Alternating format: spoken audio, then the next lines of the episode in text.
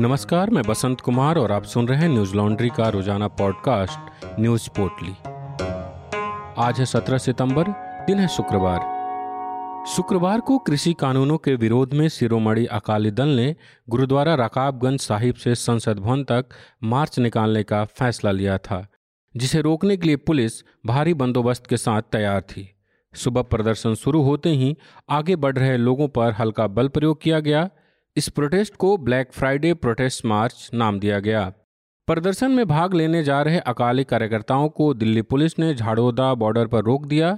इस दौरान पंजाब नंबर वाली सभी गाड़ियों को लौटा दिया जा रहा था।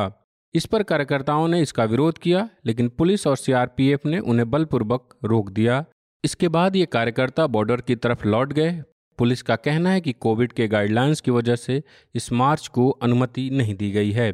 बता दें कि कृषि कानूनों के पास होने के बाद अकाली दल एनडीए से अलग हो गया था और हरसिमरत कौर ने मंत्री पद से इस्तीफा दे दिया था।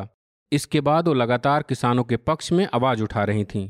हालांकि इसको पंजाब में होने वाले विधानसभा चुनाव को ध्यान में रखकर देखा जा रहा है, क्योंकि कृषि कानूनों के खिलाफ प्रदर्शन कर रहे किसानों में बड़ी आबादी पंजाब के किसानों की है। इस प्रदर्शन के दौरान सुखबीर बादल ने शिरोमणि अकाली दल के नेताओं के साथ गिरफ्तारी दी।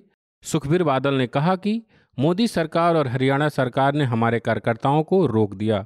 उन्होंने हमारे कार्यकर्ताओं पर लाठीचार्ज की, हमारी गाड़ियां तोड़ दी, एक शांतिपूर्ण प्रदर्शन को रोका गया। हम यहां पीएम मोदी को यह संदेश देने आए हैं कि न सिर्फ पंजाब बल्कि पूरा देश इस सरकार के खिलाफ है। कार्यकर्ताओं पर हुई कार्रवाई को लेकर हरसिमरत कौर ने कहा कि यह अघोषित आपातकाल है। इन तीनों कानूनों के खिलाफ कई किसानों ने अपनी जान गंवा दी और सैकड़ों अब भी दिल्ली के बॉर्डर पर बैठे हैं, लेकिन इस सरकार को कोई फर्क नहीं पड़ता। हम अपनी लड़ाई तब तक जारी रखेंगे जब तक तीनों कृषि कानून वापस नहीं हो जाते। हालांकि मीडिया से बात करते हुए नई दिल्ली के डीसीपी दीपक यादव ने बताया कि कुछ लोग रकाबगंज गुरुद्वारे के पास जमा होकर प्रदर्शन कर रहे हैं। हम इनके नेताओं से बातचीत में लगे हैं और साफ तौर पर उन्हें यह जानकारी दे दी गई है कि उन्हें प्रदर्शन करने की इजाज़त नहीं है। साथ ही नई दिल्ली जिले में धारा एक सौ चौवालीस लगा दी गई है। इस प्रोटेस्ट पर हमारी साथी रिपोर्टर शिवानी सक्सेना ने ग्राउंड रिपोर्ट की है, जो आप हमारी website Hindi dot news laundry dot com पर पढ़ सकते हैं। किसान आंदोलन पर न्यूज लॉन्ड्री लगातार रिपोर्ट कर रहा है। आप चाहते हैं कि ग्राउंड का सच सामने आए तो न्यूज लॉन्ड्री को अपना समर्थन दे। जनहित की खबरें करने के लिए हमारा सहयोग करें। न्यूज लॉन्ड्री को सब्सक्राइब करें। डेंगू और वायरल बुखार से जूझ रहे उत्तर प्रदेश के फिरोजाबाद जिले की स्थिति दिन ब दिन बदहाल होती जा रही है। बीते चौबीस घंटों में फिरोजाबाद जिले में डेंगू और वायरल बुखार से ग्यारह लोगों की मौत हो गई, जिसके बाद यहां अब मृतकों की संख्या एक सौ बहत्तर हो चुकी है। वहीं इस दौरान मैनपुरी में तीन, मथुरा और एटा में दो, जबकि कासगंज में एक व्यक्ति की मौत हुई। लगातार हो रही मौतों के बीच स्वास्थ्य सुविधाओं में कोई सुधार नजर नहीं आ रहा। परिजनों का आरोप है कि उनके बच्चों को ठीक से इलाज नहीं मिल पा रहा, जिसके बाद मौत हो रही है। गुरुवार को राजकीय मेडिकल कॉलेज में भर्ती बीमार बच्चों की संख्या चार सौ पंचानवे हो गई। वहीं चौबीस घंटों में एक सौ छिहत्तर मरीजों में डेंगू की पुष्टि हुई है। अमर उजाला की रिपोर्ट के मुताबिक फिरोजाबाद के सीएमओ के तबादले के बाद भी स्वास्थ्य सेवाएं बदहाल है। शासनशाही पाँच सदस्यीय टीम ने जनपद में डेरा डाल दिया। शासन की टीम स्वास्थ्य सेवाओं और मेडिकल कॉलेज की मॉनिटरिंग और अब तक गड़बड़ियों की जांच कर मुख्यमंत्री को रिपोर्ट देगी। लखनऊ से आई इस टीम में स्वास्थ्य विभाग के director doctor GS Vajpayee, joint director doctor Vikas Singal, malaria विभाग के joint director doctor Awadhesh Kumar, divisional surveillance अधिकारी डॉक्टर अशोक तिलियान शामिल है। गुरुवार को टीम अलग अलग क्षेत्रों में निरीक्षण करने पहुंची। इस रिपोर्ट में बताया गया कि टीम ने डेंगू और बुखार प्रभावित इलाके कौशल्यानगर और हिमायपुर क्षेत्र का निरीक्षण किया। उन्होंने घर घर जाकर पानी के सैंपल भी लिए। टीम ने मेडिकल कॉलेज का भी निरीक्षण किया और डेंगू वायरल पर अंकुश लगाने के लिए अपने सुझाव दिए। इस दौरान टीम ने सीएमओ कार्यालय में भी जानकारी जुटाई। फिरोजाबाद में बच्चों की मौत क्यों हो रही है, वहाँ हालात क्यों खराब है, इसको लेकर हमारे साथी रिपोर्टर आयुष तिवारी ने रिपोर्ट की है, जिसे आप हमारी website W W W dot news laundry dot com पर पढ़ सकते हैं। देश में कोरोना संक्रमण के मामले में उतार चढ़ाव जारी है। बीते चौबीस घंटों में चौंतीस हज़ार चार सौ तीन कोरोना के नए मामले सामने आए। इस दौरान तीन सौ बीस लोगों की मौत हो गई। वहीं सैंतीस हज़ार नौ सौ पचास लोग ठीक हुए, जिससे सक्रिय मामलों की संख्या घटकर तीन लाख उनतालीस हज़ार छप्पन हो गई। बुधवार की तुलना में बीते चौबीस घंटों में नए मामलों में बारह दशमलव पाँच फीसदी वृद्धि दर्ज की गई है।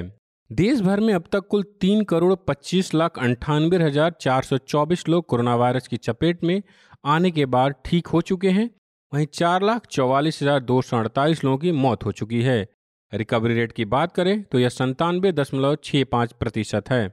अभी सबसे ज़्यादा मामले केरल राज्य से आ रहे हैं। बीते चौबीस घंटों में यहाँ कोरोना के बाईस हजार एक सौ बयासी नए मामले सामने आए, जबकि एक सौ अड़तालीस लोगों की मौत हो गई।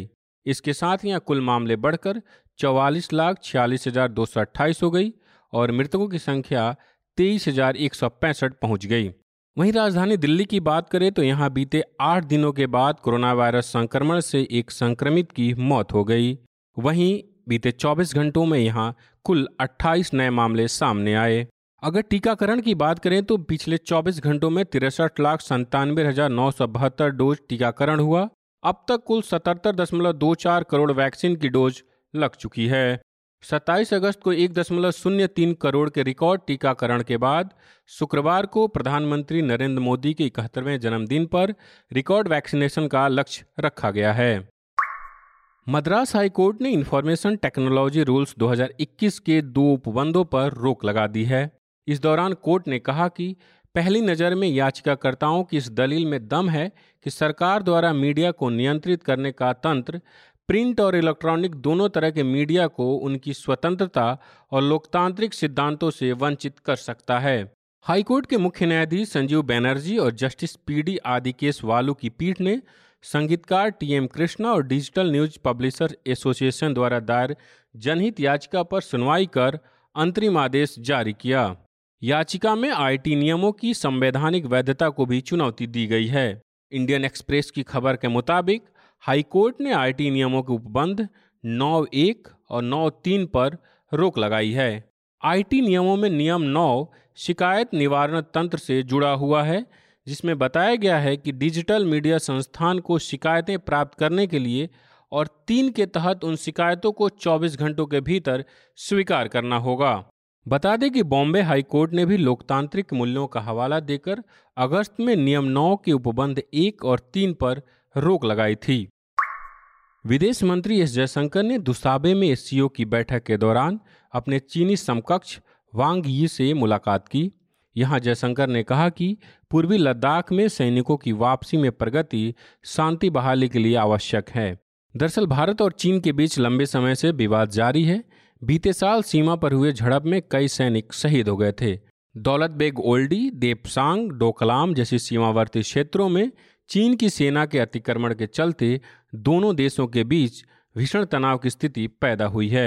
हिंदुस्तान डॉट कॉम पर छपी खबर के मुताबिक विदेश मंत्री एस जयशंकर ने कहा, भारत ने चीन को बताया है कि दोनों देशों के बीच अच्छे रिश्ते तभी बन सकते हैं जब हिमालय पर लगती सीमाओं पर सैनिकों की तैनाती कम की जाए और उन्हें पीछे किया जाए।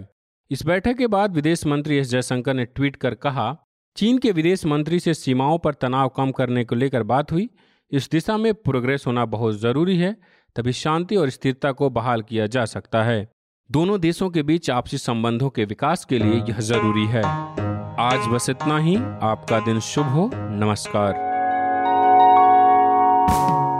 न्यूज लॉन्ड्री के सभी पॉडकास्ट टिचर, आईट्यूज और दूसरे पॉडकास्ट प्लेटफॉर्म पे उपलब्ध हैं। खबरों को विज्ञापन के दबाव से आजाद रखें। न्यूज लॉन्ड्री को सब्सक्राइब करें।